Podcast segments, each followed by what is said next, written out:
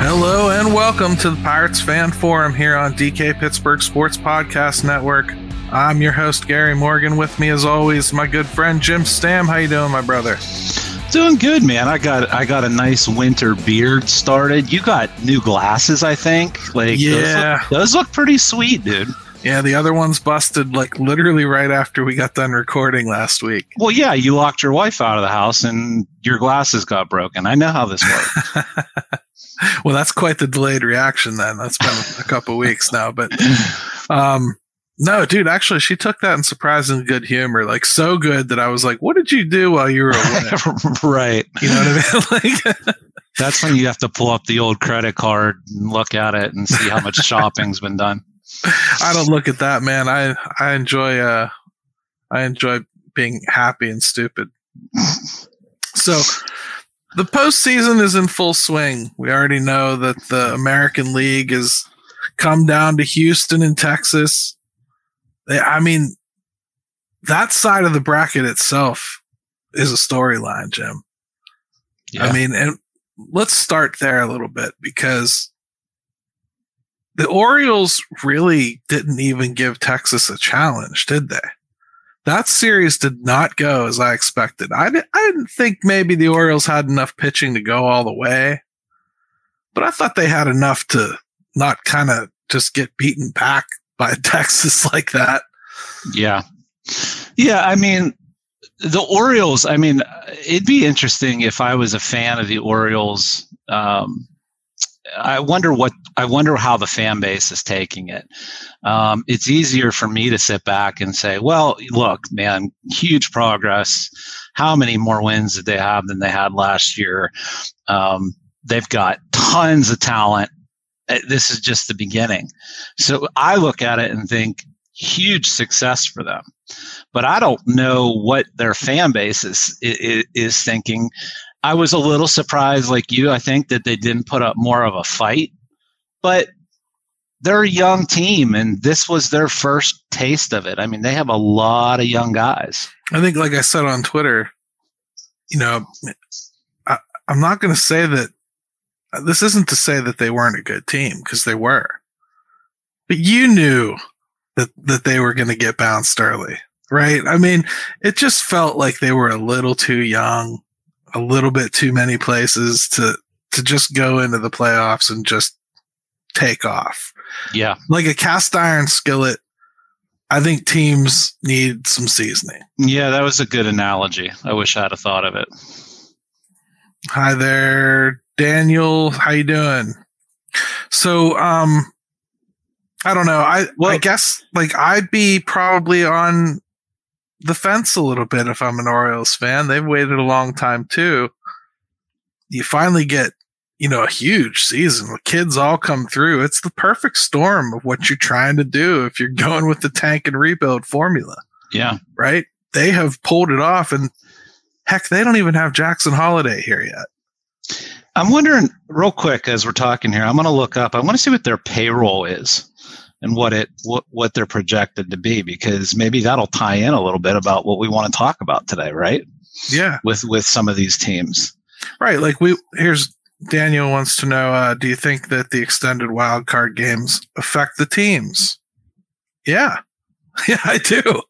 We we talked a little bit about that last week, Jim, and we wanted to get into it a little bit more here in this Mhm. episode because the overriding focus of this episode is getting there versus getting it done. And Jim has the perception. I'll let him verbalize it himself, but No, it's more or less that teams are maybe settling for just getting to the playoffs, or you see that happening. I think baseball unintentionally builds that into things. Maybe um, um, I think that you're you're looking at teams that in Baltimore may be a real good case, um, or they'll be an interesting one to watch because you're doing it, you're building it, you've got all this talent, and then you decide how far you want to take it, right? Or how how much more do you want to do to strengthen your position? And so I just think that because there's been some randomness in the postseason, that it's kind of got teams to maybe not want to push the gas pedal all the way down, especially if you have some financial considerations to to to which we know some teams do, that you have to keep an eye on things not only now, but in the future. And so I just think that there's a push and a pull inward with some of these organizations that it's a factor whether you see it or not and we don't have any way to prove it but other than just the fact that mm, could they have done more? Should they have done more? I mean this goes all the way back to when the pirates were were were were in the wild card. And bob nutting had said well i just i wish we would have done a little bit more that season. So we go before we go back to that yeah let me press back a little bit just to kind of help understand your position here because mm. when you say like should the Orioles for instance they're the for instance team here should they have done more? Well when? I mean they won 100 games. So like when what should have led them to believe they weren't good enough besides the the prevailing baseball wisdom saying you need some veterans you know? Um is that kind of what you mean, like at the deadline, or should they have done it before the season? Uh, I would look at the Orioles as a specific case of what are you planning to do from here forward with it. Maybe more with them specifically. Um, I see that their payroll, and I'm I was trying to find it. It look looks like it was around 70 million this year. So I guess what I'm getting at is I want I just don't want the I don't want too much of of the teams in Major League Baseball to adopt the strategy of let's just get in and see how it goes. And I think that that's kind of where we're at with it. I don't even have a problem, Gary, with the postseason this year. It's been great. But I'm talking the bigger picture here with all the teams. And so don't you think to a degree the the way that the talent is distributed in Major League Baseball, that's kind of just because there's not enough to go around. I mean, I don't think that you can look to build a perfect team anymore. You know what I mean? No, I I don't think you can either. I I agree. There's only so many so many impact guys out there. Um, but I think what it does in my mind, and maybe people disagree with this, is that it ends up it ends up to me hurting the players more in the long run just in the sense of i want teams to be going for it as much as they possibly can. And i think that there's just a randomness to it that makes that makes that too big of the equation for how teams are factoring in about how they're going to get there and what they're planning on doing once they're close. Does All that right. make sense? It, it makes more sense to me, but I still think that we can explore this a little further because specifically with a team like the Pirates, I need to understand exactly what you think they're capable of before we start having this conversation. So let's take a quick break. And when we come back from that, we'll do that. And Yark's got a good question here, too, I want to get to. Oh, boy.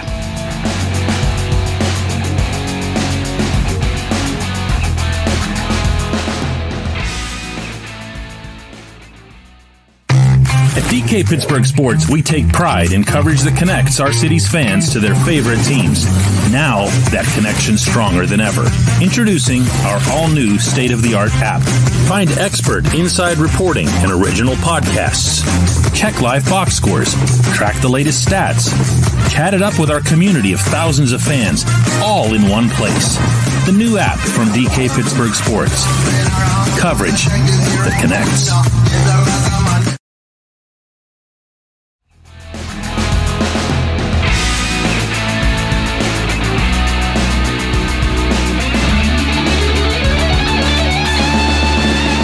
So we're back to the Pirates Fan Forum here on DK Pittsburgh Sports Podcast Network.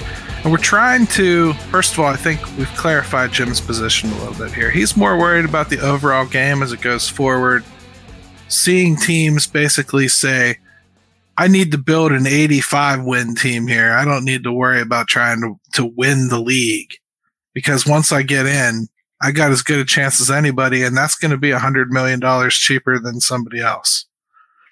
I guess the reason that I was struggling to understand your position is because I was trying to think of it from Pirates' perspective. They're not going to play with these big boys no matter what. Sure. So I guess what is their mechanism for you to feel like they've done enough? Because you even called back to like the, you know, the middle of the last decade a little bit. And I understand that and I, I agree with it. And that's what Bob Nutting himself said. I felt that remember we even had debated whether we meant on the front end or the back end. Right? Yeah, yeah. I I think whatever the iron's most hot, I guess. Right. So here's the team right now. Going into next year, you're relying on a lot on a lot of young kids. You're kind of in a weird spot if you're the Pittsburgh Pirates, right? You can't just go, okay, well, we got all this talent up here now and we got all these kids getting started but we want the playoffs next year. So we got to go out and get some free agents, right? And you and I have talked about the holes. They need some starting pitchers. They need a first baseman. If you really want to throw caution to the wind, they need an outfielder, right? Probably going to bring back Kutch. You got all these things to really, really go as far all in as you want. And I think the Pirates have that capability because I think I think if they were to go, hey, we're going to spend 125 million dollars this year, that would considerably be all in for this club, right? Right. Yeah. I, I want. There's I some want of these kids that ain't going to play. Is that smart? Well, I just think you can. I guess it would depend on who it was um, that they got or where the how they allocated that money. I do want to make that distinction with the Pirates is that I'm not talking 175 million payroll here. Um, not at all. I, I yep. think, to be honest, you're not talking about the Pirates at all for this conversation, because the only teams that have the, the the capability of fluctuating to the degree you're talking about, where it's the difference between spending 250 million and 150 million, are the teams that can spend 250 million. Sure. So yeah, half the leagues out of this conversation to begin with. Yeah, which is part which partly goes back to my bigger point, which is I do think because of how baseball is set up, there's just such a financial factor involved with teams. And so how yeah. can it not be in these, you know, the ha- the have nots compared to the haves? How can that not be playing an important factor in how you're doing things? And and how much to the extent do you want to extend yourself to do this? And so when there's more teams and i just get the feeling that it seems like you know we've seen the talk of well this is how teams are looking at it and this is how teams want to try to do it. Give yourself more chances to be good to get in as opposed to shooting to be great at any point in time I think if that happens, it's almost like a happy accident. Yeah. There's that, another that, side that, of this. That that bothers me. I see your your brain, your your wheels are turning. Well, there's another side of it too that I think gets lost in a lot of this. One of the big separators with these real gigantic teams like Los Angeles and New York and you know the the teams that can spend, you know who they are. They usually are carrying around 40 to 50 million dollars in dead money too. Like so their payrolls are way crazy more but that's a lot of dead money too. So when you're talking actual player versus player it's not nearly the gap that it looks like on paper a lot of the time. Right. Be- between at least the middle and the top i would say. So i can see a, a way that this this starts to work its way down is what i'm saying to, to some of the lower levels. But it's still not a Pirates conversation, this one. I just don't see them being in a position where that matters. I think for them going all in would be like one year they probably top out at 150, 160, somewhere in there, like right around where Milwaukee usually carried themselves. You know? Yeah. Yeah.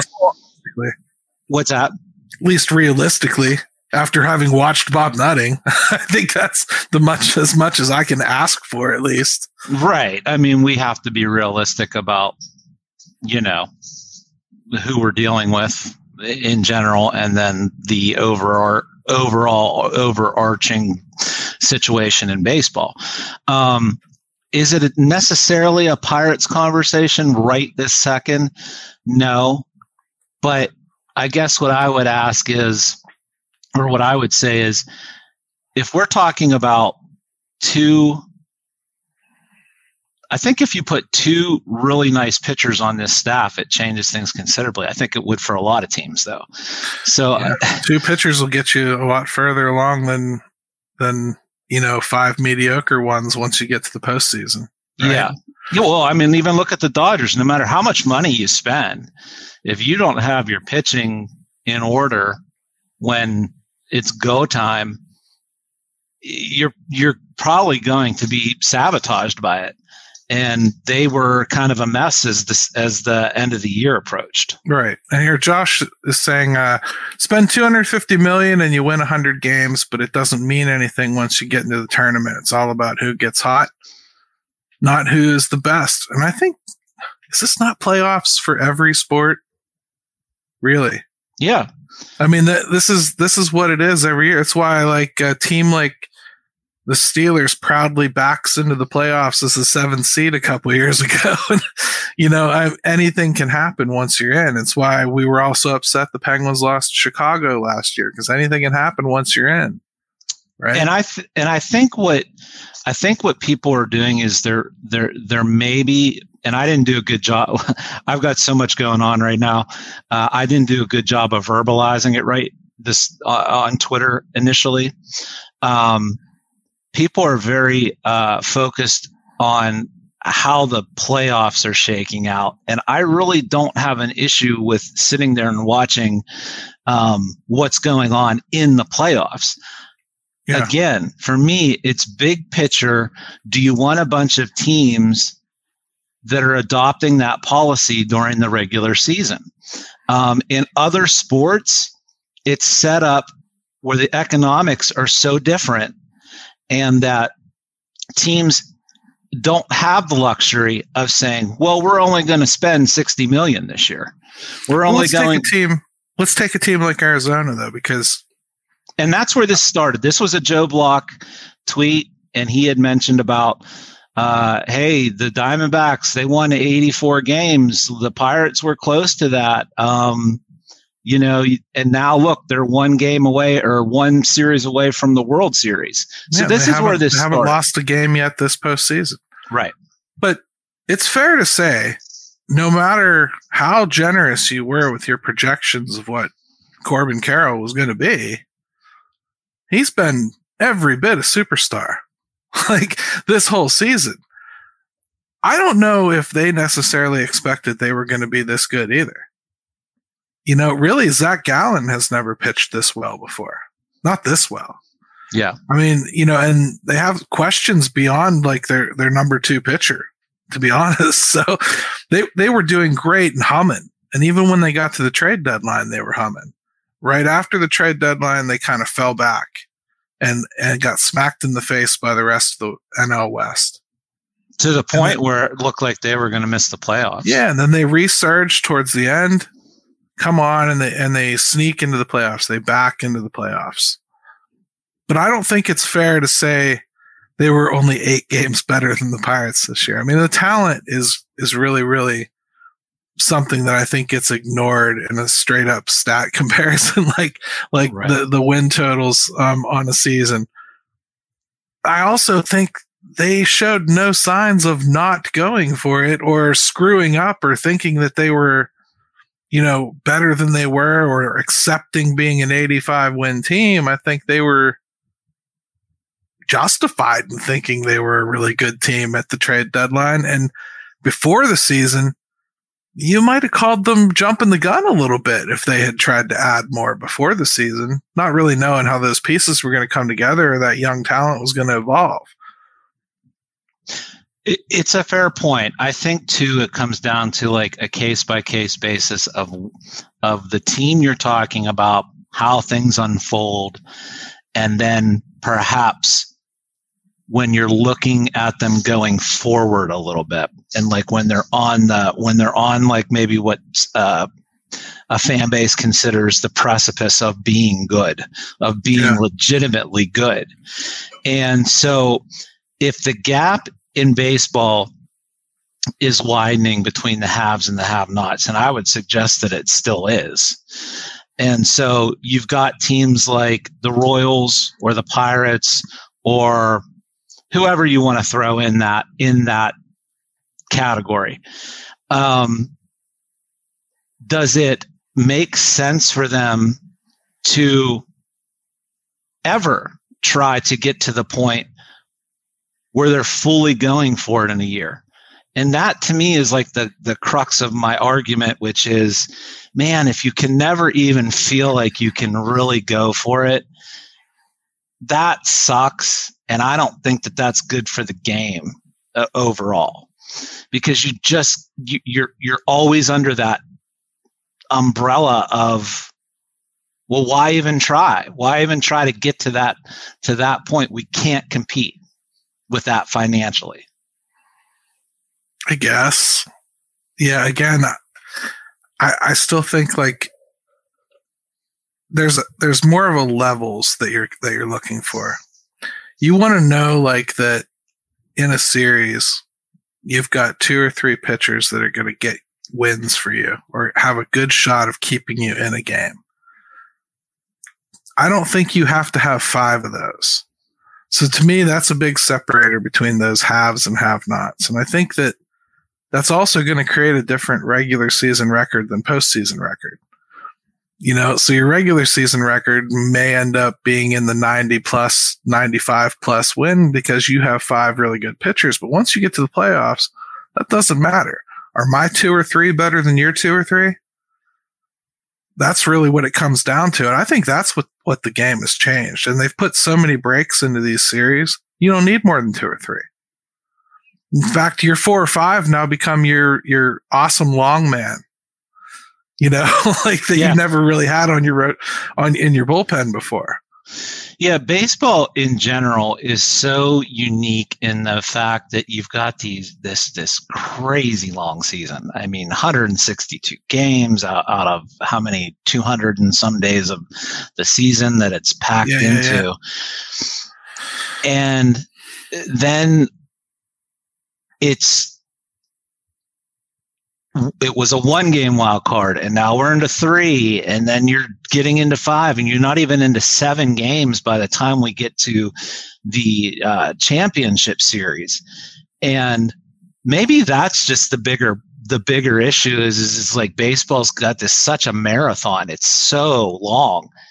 And then we go into a very very different type of atmosphere yeah. for the playoffs. There's a lot of breaks built into it. And like to a certain degree, there always have been. You know, there's always been travel days and whatnot. But I do think, you know, you play 162 games where these guys are going back to back to back to back just about every game. And then you get to the playoffs, and all of a sudden, we're taking all these breaks in between, and you don't need a full rotation anymore. And you don't have to worry about not blowing out your bullpen anymore because there's no real rest problems there. And you don't have to sit, you know, your stud third baseman who has a back problem and you know and you yeah. don't even have the whole specter of hey your DH has to play defense now so like right and you've got you like especially I think about it I guess you could do this on either side of things but like pitching in your bullpens and they're not being used well that's great from like a freshness perspective, but it doesn't take long for guys to start feeling out of sync. Um, yeah. You know, your arm might be live uh, better than it felt in July and August, but it, it's that disruption of that of that routine that they all have. And now you're then you add in on top of that, Gary, pressure, right? Pressure right. does does a lot to people in general. So, yeah. All right, so I saw a comment underneath your your post about this, and mm-hmm. it was a suggestion somebody had on on maybe addressing this problem that, that you're identifying, and it was moving the trade deadline back to June fifteenth. And he basically said like you you should kind of go in with the team that you built and and see where it takes you instead of like this cherry picking teams that are the bottom hmm. feeders towards the end of every season to make huh. your team into something it isn't. And it would maybe kind of cut down on some of the tanking a little bit that happens towards the end of seasons and change the dynamic a little bit. I haven't really 100% come to an opinion on it, but I thought it was so interesting. I had to bring it up to you. I wish I could remember the guy's name. I think it was Jeffrey Okay. Yeah, I haven't had a chance to look at it, much today. Um,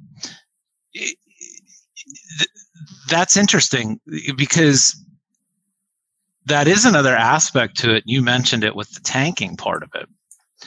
Is you are seeing it, it the reverberations to all this is is teams are willing to just completely tear it down and then wait three, four, five years to build it back up into something that they think that they can internally sustain, right? And so that's that to me is all tied into some of this. So I think like if we could just and if moving the trade deadline helps fight anything, I, I, would be willing to at least explore it. I mean, I, I don't. I, would have to think about it more because we always. I would talk- think there'd be a lot less movement. I think it would almost be. It would almost turn into the old NFL trade deadline where you know absolutely nothing got moved. You know, it, you kind of just went in with the team you had because you didn't know what you were yet. You know, yeah. you don't know if you're ready to wave the white flag or not. And if you if you're ready on June fifteenth to trade somebody, you probably shouldn't have rostered them. You know, like yeah. Um, boy, June, boy, that's early. It's early, right? And Ooh. it's but it's not ridiculous. And and and, uh, and you're talking about impact. That would be an impact move, right? You're, you're impact moving that deadline that to get a reaction, mm-hmm. trying to change something. I'm positive, positive there are some unintended consequences that you and I have not even thought of yet to that whole thing that could just destroy baseball, you know? Yeah. But again, anything to like, see, this is the thing too that I think like, that, like I said before, clearly I, I, I didn't verbalize is, is like man, I'd like to be able to keep guys in places longer. And when you sign guys that you hope to keep them and and and compete with them. And I think what we're what we're seeing is is teams are willing to just cut bait, move on, get out from under it. If you think you're not going to be good, tear it down. And so you, you, you're you're rarely seeing we already were rarely seeing it, but now you're seeing it even less with players in the sense that teams are signing guys with no intention, I think, of ever, ever seeing those contracts through, except for a few. I mean, let me tell you I, what I think is one of the, the worst examples of it, really. I think the White Sox this year, you know, this year, I thought they built something good. I thought they had a nice core of young players. I thought so too.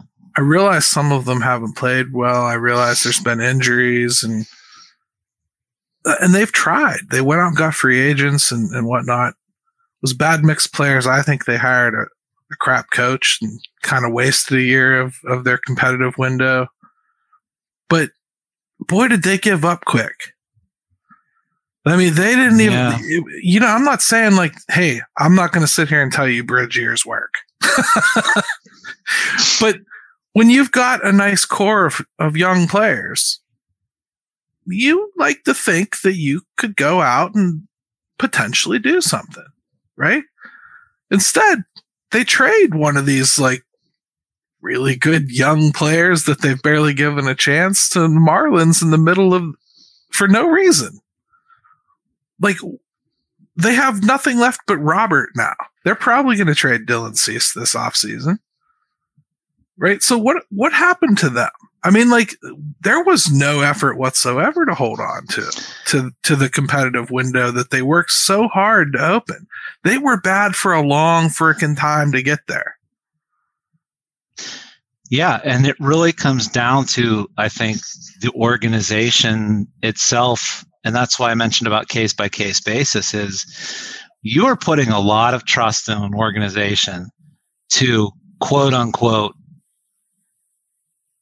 do the right thing or the hard thing.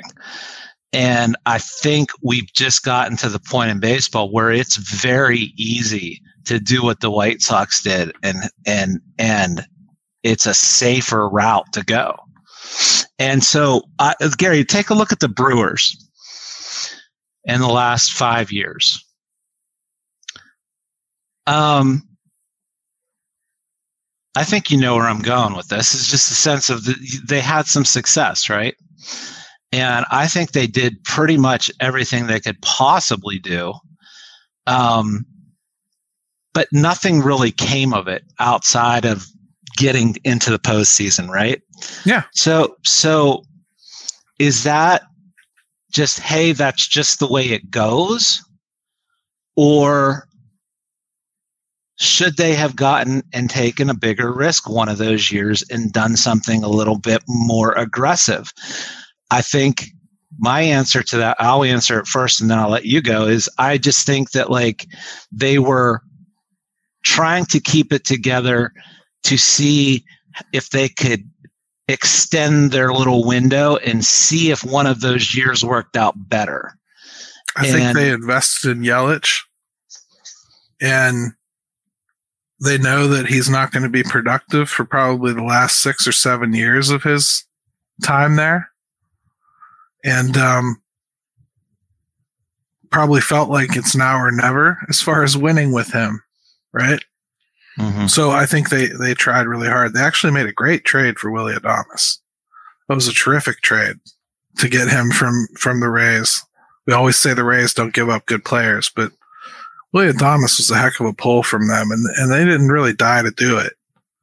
So they did a really good job there. They made another nice move to get Rowdy Tellez. He kind of helped them, gave them some power for a while, and they they cultivated great pitching that's really what set them apart was their pitching. I don't think it's necessarily. I think Yelich was has been, largely been a bad contract. I think they, they could be just as good a team spending a lot less had they not gone out and done that. And I would say they tried by doing that. You know what I mean? I feel like for that market that's smaller than Pittsburgh, I don't think people realize they're already stretching themselves. You know, and I had then they felt the need to move Hader too, um, and that was an interesting thing to have to do. Well, that well. bomb will only pitch one inning. so don't don't you dare ask him to go four outs. Like let's see let's read a comment here from our buddy Craig. He says the Dodgers have set a pace of 100 plus wins for 6 out of the past 7 years. They have one World Series. Not sure why this has been a discussion just this season. The new playoff format uh, has same result. I agree. Um, it has been the same result. LA, I think, has been built for regular season success for quite some time. And this year in particular, I think they were dealt quite a blow on the mound there unexpectedly. Yeah. I think that's a different team if they've got Urias and Walker Buehler. You know, I mean, right? So, sure. um, that said, the Dodgers are probably getting close to, for them, what looks like a blow up. Now they'll be rebuilt within two years, but right. I mean, I I think they're about to move on from some guys like Max Muncy's just about done there. Probably you're going to see Kershaw either pitch one more year or call it quits after that playoff performance again. But well, the the the, the only thing I would say um, uh, to the, that comment would be the the difference now is that they've added more playoff teams. So to me, it increases the chances of yes getting in. But what does that mean for your um, how, how do I say this? If you've got if if you're a fan of a team like the Dodgers and they get in and go, you know, seven years winning all those games, um, and you take a team like the Diamondbacks and they get in, is it luck or are they just as good as the Dodgers? I would have to say that there's an element of randomness to it that it's just simply about catching a team at the right time, which I'm fine with. It's just that I don't know that it's set up in the in the best way possible, if that makes sense. And then there's Houston. Seven straight Yeah. ALCS, you know? I mean, like we talk about this randomness, but they were they were dealt the deadly delay this year, but beat the twins pretty handily. Like, you know, they they they deal with injuries, they deal with bad draws in the in the structure of the the playoff bracket. They they just deal and do and keep going. And it's really hard to to look at, at the system and say that it's completely fallen into that that kind of disarray when Mhm. that team exceptionally put well put together well you know they're going to make it. Now the other team that we always say is exceptionally put together is is the braves. And while our buddy dave white here really hopes that the braves get eliminated tonight which could happen folks um, dave is rooting for our cross-state rivalry so but but atlanta they're built great right Definitely. they do exactly what you want them to do. Really, really push in all the chips, right? They're spending what they can. They've got all these guys locked up. You want guys to stay in places longer. That's going to happen. And they're going to live and die with it. As those guys age out, they're going to be stuck with some of them, right?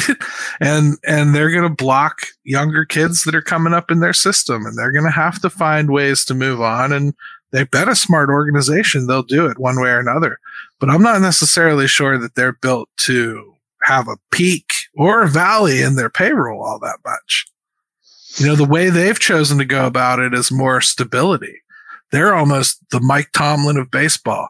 This is what we're doing. It's going to work till it doesn't work, and I'm going to die on this hill. Yeah. Well, they they're they're an exceptional case, but they they have locked themselves into a certain type of payroll for a while. Um, they're not they're not going to be able to go much higher, nor are they going to be able to shed much either. Um, Or think- fill in holes if they do get necked up real bad. right. Because they're exceptionally healthy, believe it or not, even though they lost Ozzie Albies for a little while and you know. Yeah, yeah. They they they are they are uh, to me almost in their own category of how they've done it. Um, Houston to me is amazing because they seem to be immune to all this. Right? They they they they just keep winning, and I don't know if that just becomes of like once that starts, you get this almost like the Phillies in the sense of just that that confidence, man. When you start to feel that it's playoff time and it's time to go dominate. There's something to that, I think. I really do. There is. Hey, so before we uh, get to the next segment here, let's take another break real quick. When we come back, we got a special guest for everybody, an old friend making a, a visit.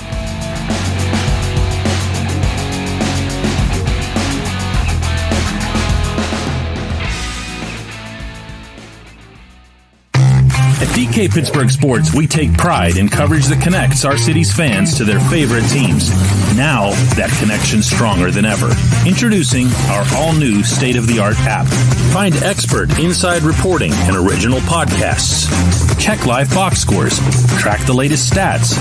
Chat it up with our community of thousands of fans, all in one place. the new app from DK Pittsburgh Sports. Coverage that connects.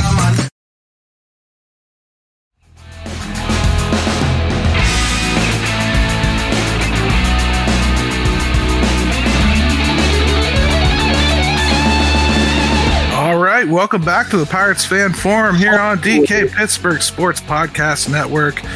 Jim and I are super excited to welcome back to the show an old friend. If you don't know him, you probably don't live in Pittsburgh. Smitty, how you doing from around the 412? Welcome back. Appreciate it. I was just sitting back there watching you guys do your thing for a few minutes there. Uh, as always, you guys know I enjoy your work. Appreciate you having me on. Excited to be here. So I saw you guys were doing some pirate shows this year, so I know you've been following along all year. but a uh, little bit. What's funny is we we did not do one this week. We put out a Steelers show, a Penguin show. I was like, what the heck are we gonna talk? I, I talk about that all the time on the show, though. I give you guys credit. Everybody else that does Pirates content year round, I'm like, I do not know how they do it, man. well, for one thing, you got to have an iron stomach so you can watch it. Yes, but, uh, that's true. I don't know. Been, we're we're sitting here. So, we're talking about the the Pirates trying to like move into the playoff picture next year, right? And and Jim started out with the premise that he's tired of seeing some teams so willing to kind of just throw in the towel and rebuild and destroy and everything. Mm. You've been watching the playoffs a little bit.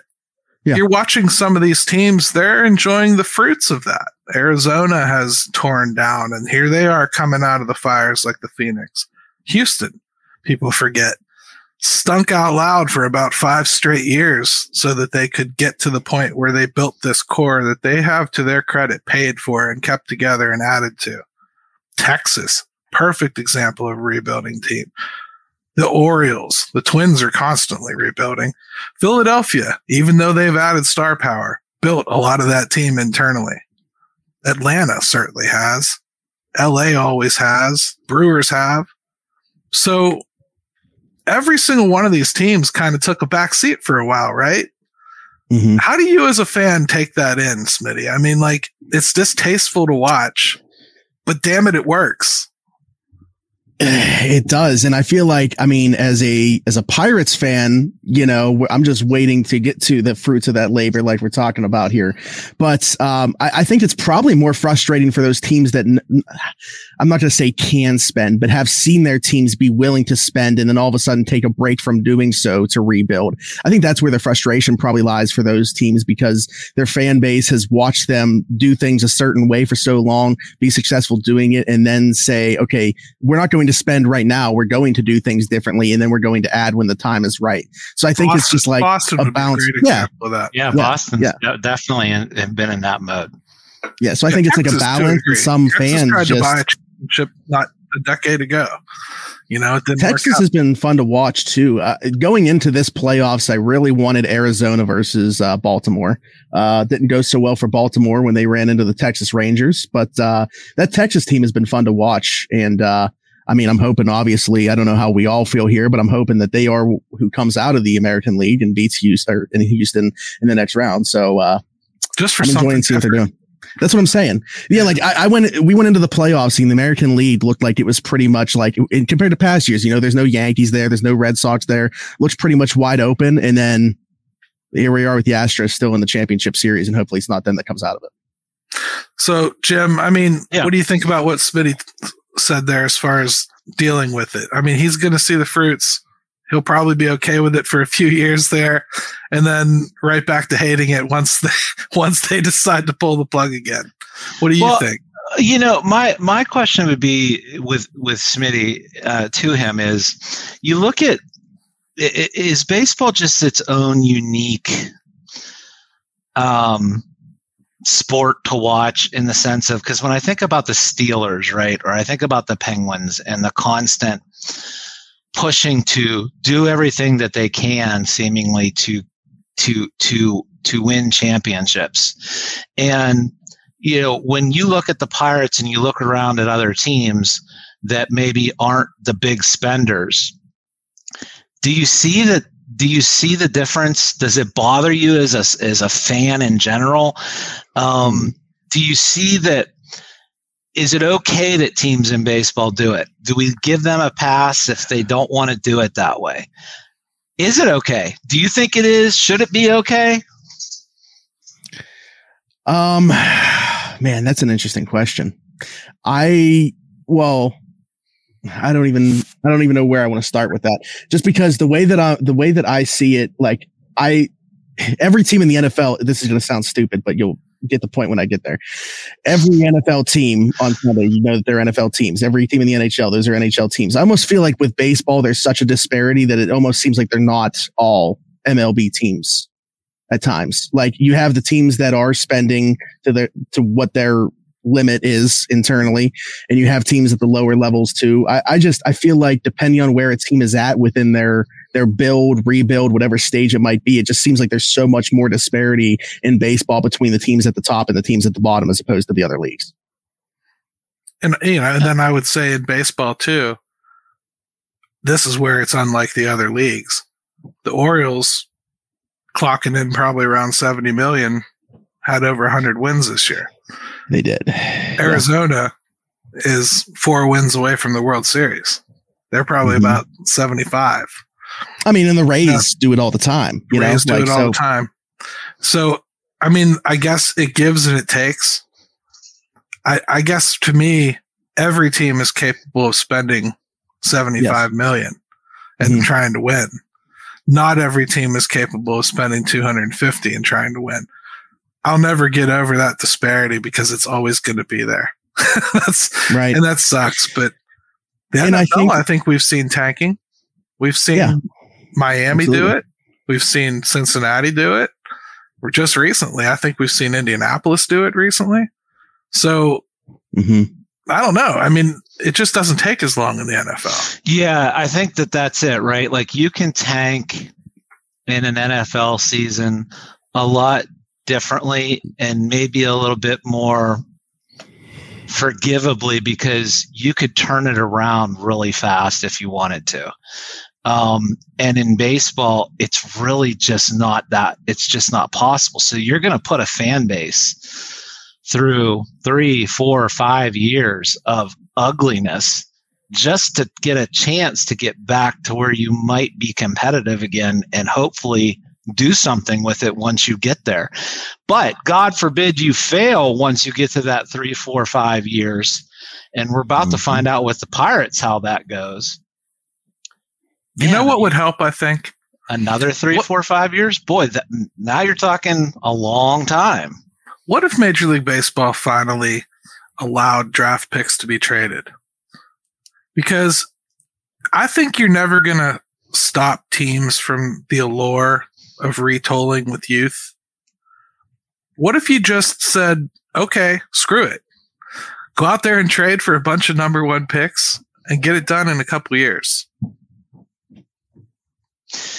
you should be allowed to, and I think in baseball, because of all the disparity with the economic, you know, the just how the game is is structured. I think you should be able to explore whatever avenue you want to, and if it's going to do it through the draft and trades and picks, I'm all for it. All for it. Because that that thought has never been. What would that do to the game? I, I, I don't know. I try to like that thought has never entered my mind because it's not a thing. Why why isn't it though? You know, like why why was it why is it in place right now? I actually know the answer to this question. Okay, good. It's not in because um, Major League Baseball wanted to save the, the teams from them, their own impulses to trade their number one picks and stink forever because they never truly bring any talent in. Mm. It's okay. old and outdated, but a long time ago, that's what they thought would happen. And I would say that before free agency, time. and they've just held yeah. on to it forever. I would say that it's probably time to revisit that then, and I'm kind of surprised that it hasn't been, you know, more of a topic than it is. I mean, they let you trade com- compensatory picks, yeah, so it's right. not that much of a stretch. I just, it feels like the way they hand out draft picks like candy too. Now we're giving them out for um, playing a rookie, you know, at a certain time. And if they're if they're rated somewhere by some arbitrary system that decided they're in some list. I mean, baseball's already bastardized their own roles a hundred thousand times. Uh, I'm just saying, like, allow people to trade draft picks, and I think you could have these rebuilds take two, three years as opposed to four, five. And now, I, I think it's a lot more palatable. Now, what if you could trade picks for picks or picks for players? Like, yeah, current players. Yeah, you, you know, should. like what what I'm thinking of is the pirate situation with Skenes, right? Okay, you've got the number one pick, and let's just say it was Skenes and nobody else, right? This potentially generational pitcher, right? And you're sitting where you are with the Pirates right now, and you've got another team that says, you know what? We're ready to take Skenes right now we are loaded in the minors. We have all this talent, or we have this guy that, however you want to piece this together, right? Why shouldn't they be able to explore those situations? Why not? I don't. I think they should be, and I think some teams would be stupid with it. And I also think that it's it's a funny thought that you can't trade that guy because the Pirates traded Shane Baz immediately after picking him. Mm-hmm. They just made him a player to be named later and did it like later on. I mean, like it's not as though it can't be done. So, I mean, you'd get crucified for it, but I mean, it's it's something that certainly can be done. Smitty, we should let you get to the point of why you're on the show because it's I, I do want to go back. I actually want to take a step back to something that I feel like was going to talk about when I came in and then we briefly touched on just in terms of like the process for teams. I think, you know, teams that have, cause you mentioned the Orioles, we mentioned the Rays are consistently there, you know, with lower level, with lower payroll. I think it's like, you got to see the results from teams being able to do that though, to believe in it. Like if the Pirates were contending with a $70 million payroll or something like that, then I can buy into the idea that they can consistently do that like the Rays, but we just have haven't seen it come to fruition yet. The Rays are actually the antithesis of what you're talking about, Jim. I mean, like, well, actually, no, they're, they're the perfect example of what you're talking about. They're always in. Sure, they got 99 wins this year, but that ain't what they're shooting for. They're shooting for being competitive, getting into the playoffs. That's what they're doing. And they were dealt a heavy blow losing Wander Franco, obviously, and a lot of pitching injuries as well. So who knows what, what could have happened with that team. But you would never say the Rays are pushing all their chips in. Never. No. No. And, well, and it's never resulted in a World Series. So mm-hmm. to you, you're basically saying, no, that's, that is exactly what I don't want to see. I want to see a team go, this is the year. I need this one piece. Here it is. Let's do it. Right?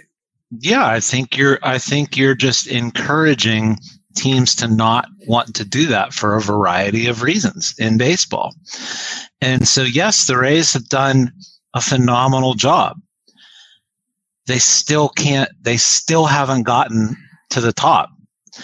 And it's very hard to keep doing what they're doing. And, you know, like Daniel says, and they can't even fill the stadium in the postseason. Absolutely. Yeah. Well, well, I mean, think about how taken for granted getting to the playoffs is for the, for the Rays fan base. They get there all the time. It doesn't matter because they're not winning, but they get there all the time you know, it's the again, I, I harken back to the Mike Tomlin argument for why he's not a great coach because just getting to the playoffs doesn't matter. You know, you got to win too, right? Well, Tampa yeah. doesn't win, so I don't know, man. It, I, maybe you have something there with like there needs to be some mechanism that forces teams to want to put in that extra effort, but this playoff at least, boy, having that great record didn't help. So. Yeah, t- t- this is this. Let me just say this last thing, and then we'll get to we'll get to something very important that um, I know uh, that Gary also uh, supports. I guess I guess what I'm thinking of is is like the mentality in football and hockey is, especially for teams that are are are dead serious about competing, is man, the goal is to win a title. The goal is to win a championship. And I almost feel like baseball's gotten to the point where we're like, well, we'll, we'll get there. We'll get there a lot. That's still a good success. Like, hey, that's successful. And I just think that that's a different mentality born out of the situation that baseball finds itself in. And I just feel bad for fans because fans aren't going to see it that way. But I think I think GMs and organizations in general start to think in different terms in baseball. Hey, we made it. We made it six out of ten years. That's pretty good. Yeah, we didn't win anything. Isn't that good, guys? Yeah. I, I just I just think that like we're even getting talked into that as we watch baseball these days. Well, let's go ahead and get a salary cap so we can complain about who doesn't manage the cap well. You know, I'll, I'll take I'll take that any day. Yeah. So, Smitty, we wanted to have you on the show because we know it's getting. Uh, there was a crisp in the air the other day, and I was like, "Oh my god, Smitty! This dude, this dude starts his awesome charity work in the in the fall every year, and I want you to talk about it. I want to give you a little bit of an extra push, hopefully, from our show a little bit to help get your your message out there. Yeah, I appreciate it. I appreciate, you know, the support that you guys have showed the mission over the years since starting it and uh, obviously appreciate the platform to talk about it right now.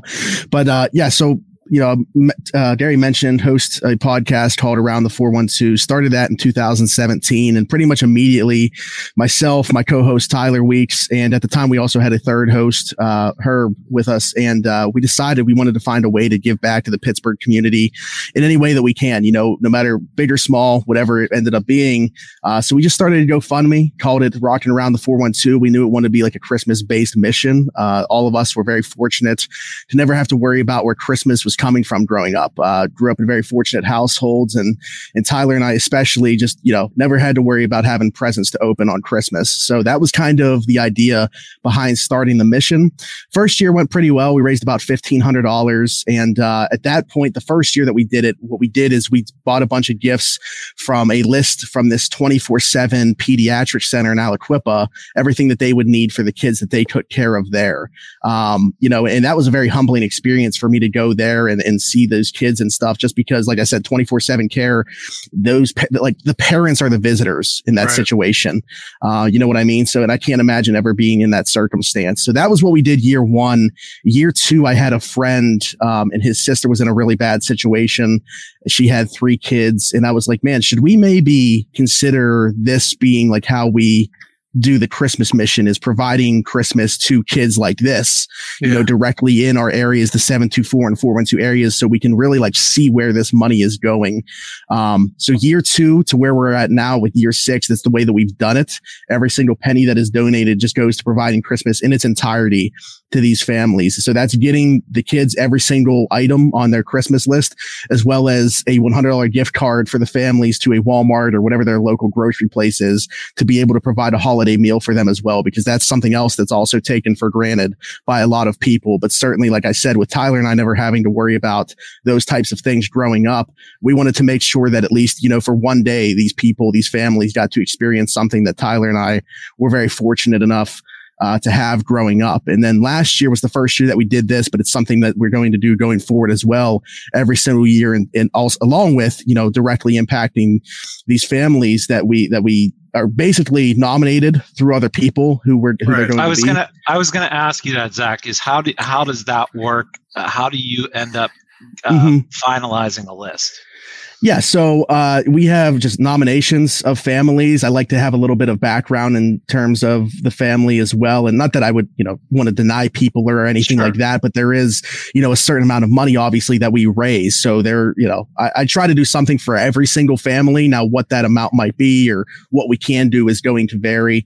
Um, but I think a really good example is a couple years ago there was uh, a, a girl that actually went to the same high school as me that was fighting breast cancer. Um, sadly, she lost her battle that Thanksgiving and we provided Christmas in its entirety to her two children. Um, and that was just, again, you know, you go into some of these places, you hear about the situations and it just, it breaks your heart that, you know, people have to go through these types of things, especially with those two kids at such a young age and stuff like that. So yeah, I mean, we're, we're really about like, you know, the stories and the situations that need it the most. Um, but I was saying last year we started partnering up with the East Rochester PA Salvation Army as well. Uh, not sure if a lot of people are familiar with their angel tree that they do at Christmas time, but they have a tree that literally has tags on it, yeah. like a kid's name in, in, in their list. So last year we were able to adopt 15 children from the East Rochester Salvation Army along with the families that we helped out. And we're going to continue to do that because how that started um, last year, I lost one of my friends, Dalton Keene, uh, back in October. And when I reached out to his girlfriend about providing Christmas for their daughter, she was like, Hey, listen, from a financial standpoint, like we're good. We have so many people that want to help us out. Can we instead adopt kids from the Salvation Army in Dalton's name? And I, I, I mean, that was like the most, like I, am about to get emotional on here. Don't do it to it. me. Don't do it to uh, me, so, uh, like I said, last year was the first year that we did that, but we absolutely want that to continue as well. So we became official partners of the East Rochester Salvation Army last year. And I, and, and why I specifically, first off, that's seven minutes from me, East Rochester, uh, being that I'm in Monaca, but also they are, and I don't know if a lot of people know this, they also operate as a food bank.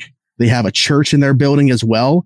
And every single kid that goes there for after school programs, they teach an instrument.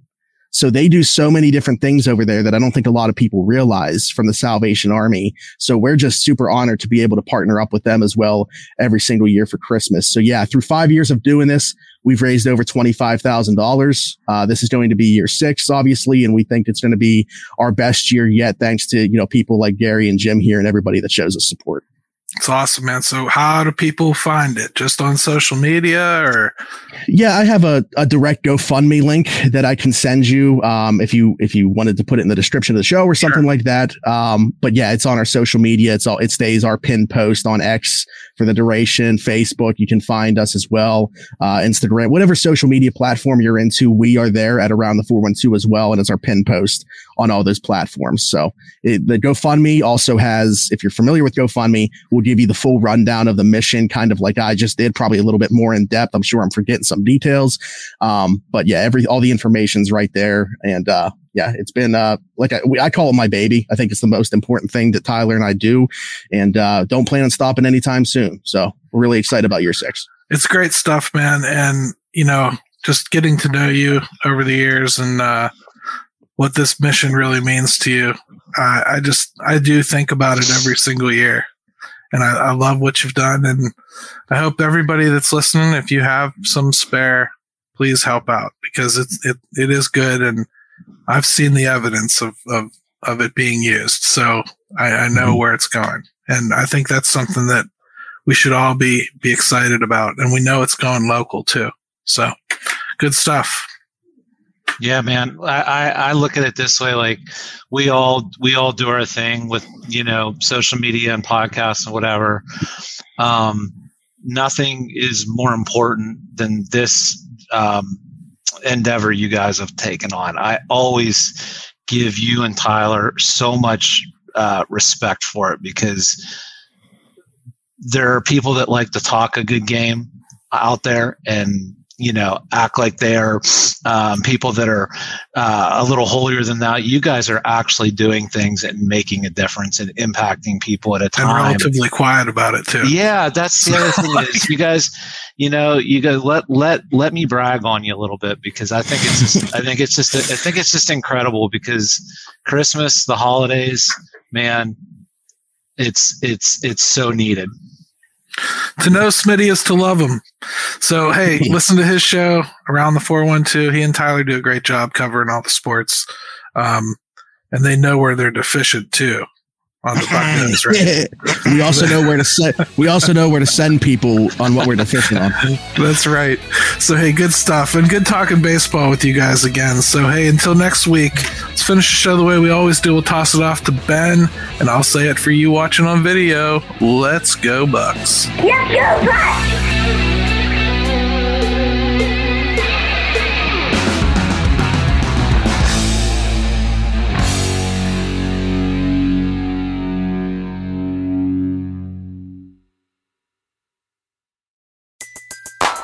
Everybody in your crew identifies as either Big Mac Burger, McNuggets, or McCrispy Sandwich. But you're the filet fish Sandwich all day. That crispy fish, that savory tartar sauce, that melty cheese, that pillowy bun. Yeah, you get it every time. And if you love the filet of fish, right now you can catch two of the classics you love for just $6. Limited time only. Price and participation may vary. Cannot be combined with any other offer. Single item at regular price. Ba da ba ba ba.